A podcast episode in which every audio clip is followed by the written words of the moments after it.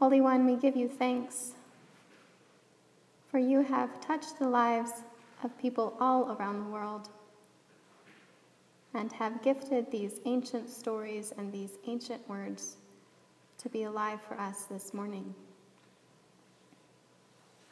Open our hearts and our ears and our eyes that we might hear a word from you this day. Amen. Paul, an apostle of Jesus Christ by the will of God, for the sake of the promise of life that is in Christ Jesus, to Timothy, my beloved child. Grace, mercy, and peace from God the Creator and Christ Jesus our Lord. I am grateful to God, whom I worship with a clear conscience as my ancestors did, when I remember you constantly in my prayers night and day. Recalling your tears, I long to see you so that I may be filled with joy.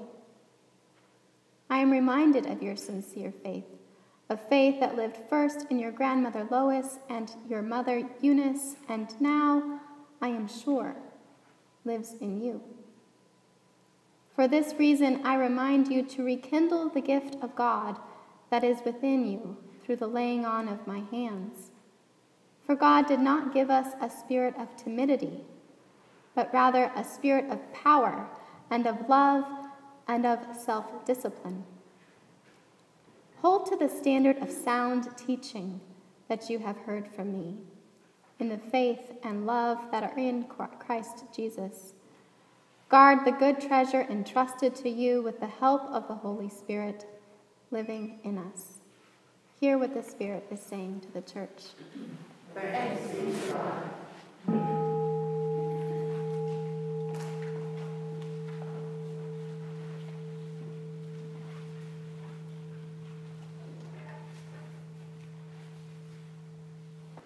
Our second lesson today is very short. It's from the 17th chapter of the Gospel according to St. Luke, verses 5 and 6. Listen for the word of God to you. The apostles said to Jesus, their rabbi, Increase our faith. Jesus replied, If you had the faith the size of a mustard seed, you could say to this mulberry tree, Be rooted up and planted in the sea, and it would obey you. As I've been reflecting on this verse the past couple days, a question keeps surfacing to me How much faith does a person need? I mean, the disciples obviously thought that they didn't have enough, so they asked Jesus, increase our faith. But what's this mean? Increase our faith. Like, you know, take three pills and, you know, have a martini, and you'll have more faith, or a bigger faith, or a more active one. Paul wrote to Timothy, as we just heard, I am reminded of your sincere faith, a faith that lived in your grandmother Lois and in your mother Eunice, and now lives in you. For this reason, I remind you to rekindle the gift of God that is within you. Rekindle the gift of God that is within you within you. You know, faith is not something that we can barter for nor buy. It's something that's passed on to us. And Paul is reminding Timothy that the faith of his grandmother Lois and his mother Eunice was a faith that was placed within him because it was passed on to him like an ember. Our task, or invitation, or even challenge is to rekindle this ember, this gift of God that is within us. The past few weeks, we've been making our way through the Gospel of St. Luke as Jesus and his followers are making their way to Jerusalem. En route, they encountered murmuring scribes who were complaining that Jesus was eating with tax collectors and sinners. En route, there was the opposition from the Pharisees that Jesus had healed on the Sabbath, and they were challenging him on that behavior. And en route, Jesus had incredible occasions to teach using parables and stories to challenge people about their understandings and notion of God and about faith. There was, just as a, remem- as a reminder, the woman who had been bent over for 18 years, a child, a daughter of Abraham, whom Jesus thought had suffered enough and couldn't wait one more day, regardless of what the rabbinic law said. So he healed that woman on the Sabbath, much to the Pharisees' disgust. There was the prodigal son, who asked for his inheritance even before his father had died and went off and squandered it in loose living, whatever that means. But then he came to his senses, or he was out of money. He came home to ask for forgiveness, and he, what did he get? He was received by a huge party, much to the displeasure of his brother. Then there was the shepherd who lost a sheep. There was a woman who lost a coin. And after both had found what they had lost, their community celebrated with them. It's in this context that Jesus' disciples ask the question increase, increase our faith. Did Jesus think that the disciples' faith was lacking? They did. But did he? Now, tradition has interpreted this parable, the mustard seed, as a kind of put down from Jesus, saying, If you had, if you had the gift of a mustard seed, then you could say to this mulberry tree, Be pulled up. Uh, is that really what's going on in this text? I don't think so. You know, it's not Jesus' MO to put people down. Consider, if you will, that the disciples had enough faith. And instead of Jesus putting them down, he was actually building them up. Jesus responds to their request, increase our faith, by saying, even if your faith is as small as a mustard seed, you could say to this mulberry tree, be pulled up and planted into the ocean. Now, mulberry trees, most of us don't know what a mulberry tree is. It's very large with a huge root system. So Jesus was using a metaphor, something so big. If you think your faith is as small as a mustard seed, and even if it is that small, you have the faith to have this huge tree pulled up and planted in the ocean, which would never happen. But Jesus is using it as an illustration to say, you have enough faith, it's within you.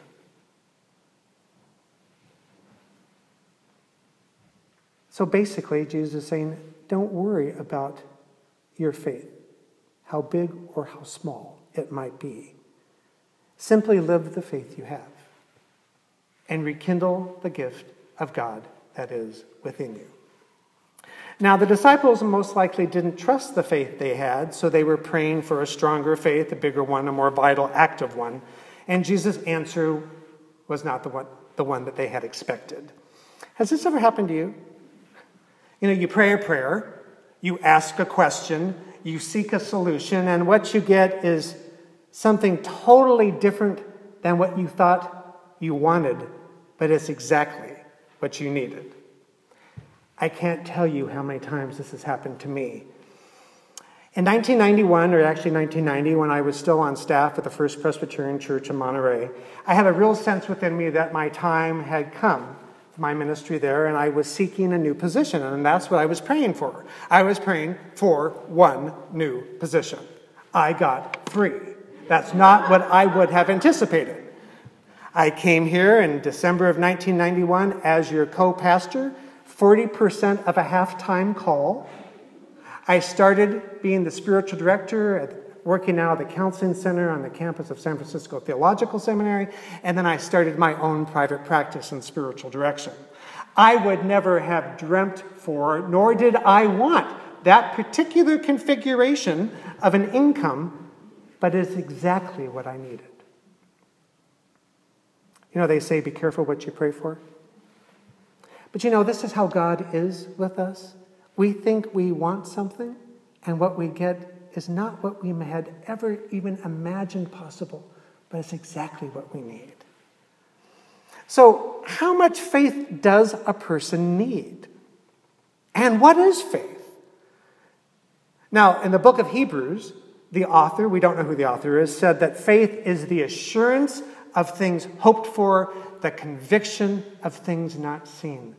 The assurance of things hoped for. So when we pray, we're doing so with the expectation, the hope, the anticipation that our prayer will be answered. The conviction of things not seen, trusting that our prayer will be answered. Maybe not in the way that we imagine it, but a prayer never goes unanswered. The pinch is we have blinders on thinking there's only one way that God will respond. And God always responds in ways that we would never have thought.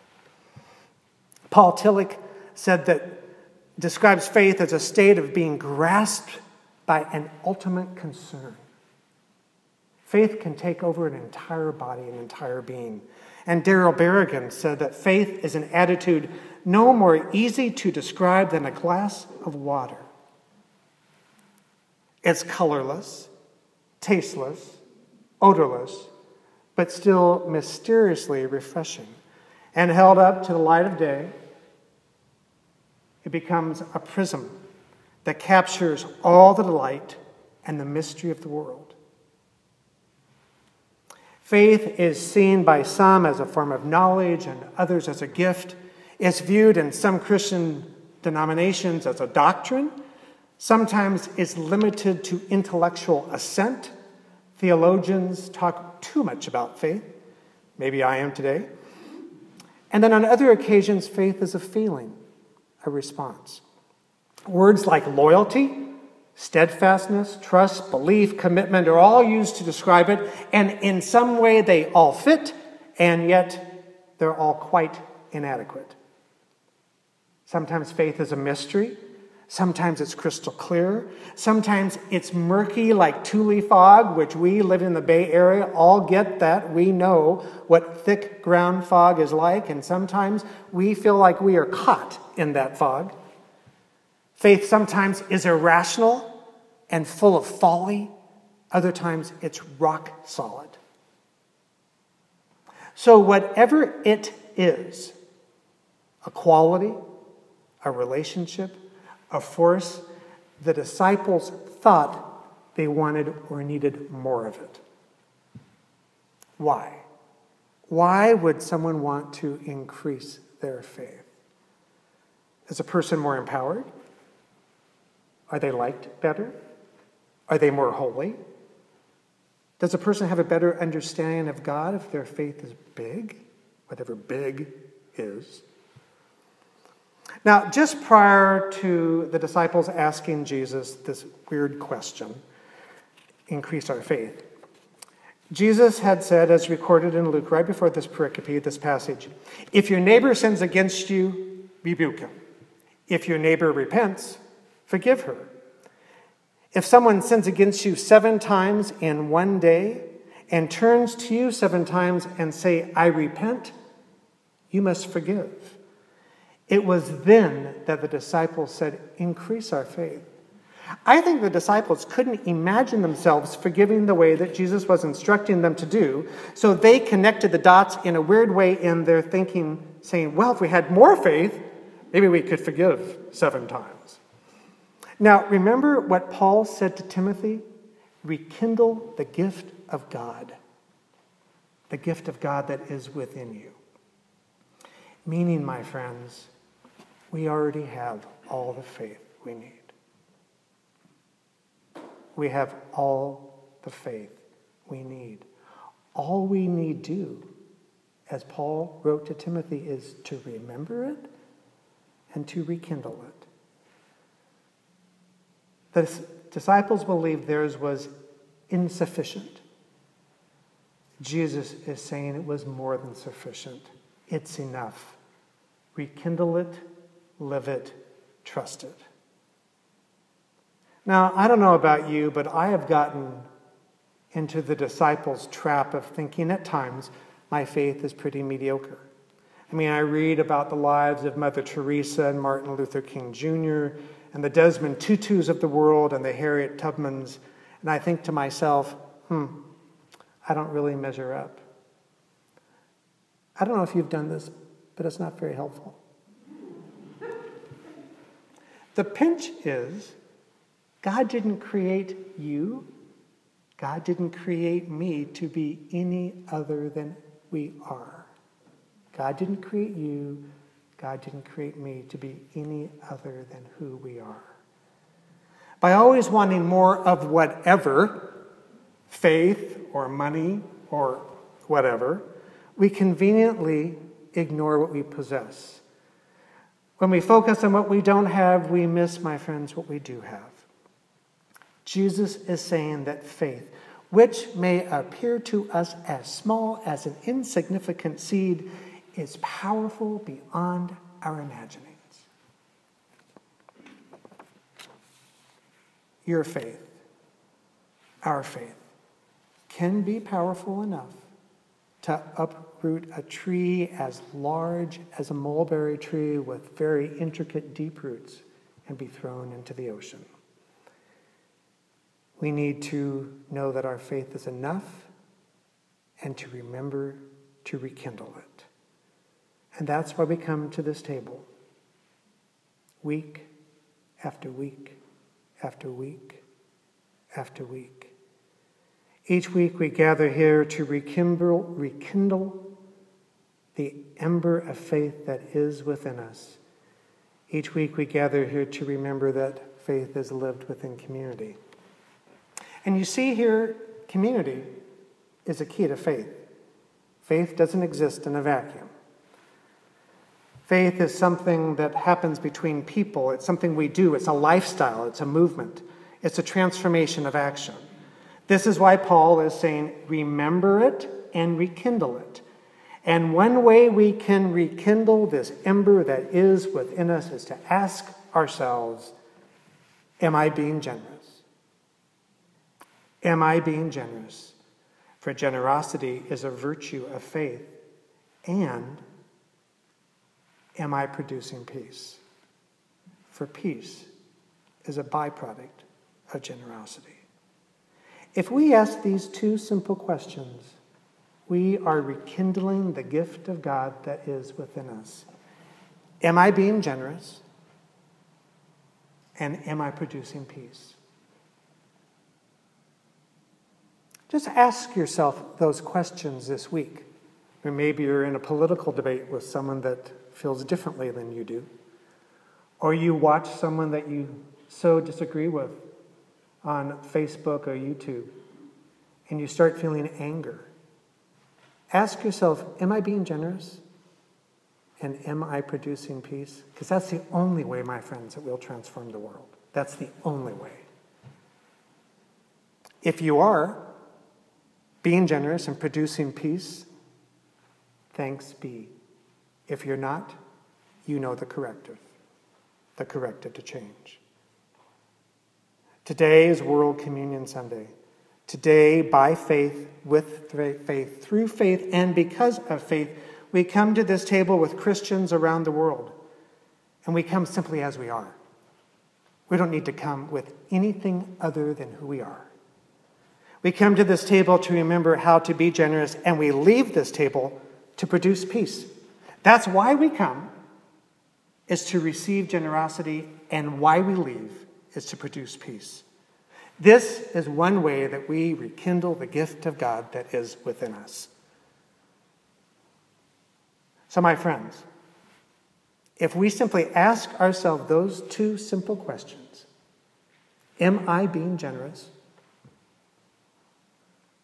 with those with whom I live, work, disagree, pass on the street, even myself? And am I producing peace? We are rekindling the gift of God that is within us, and, and it is enough.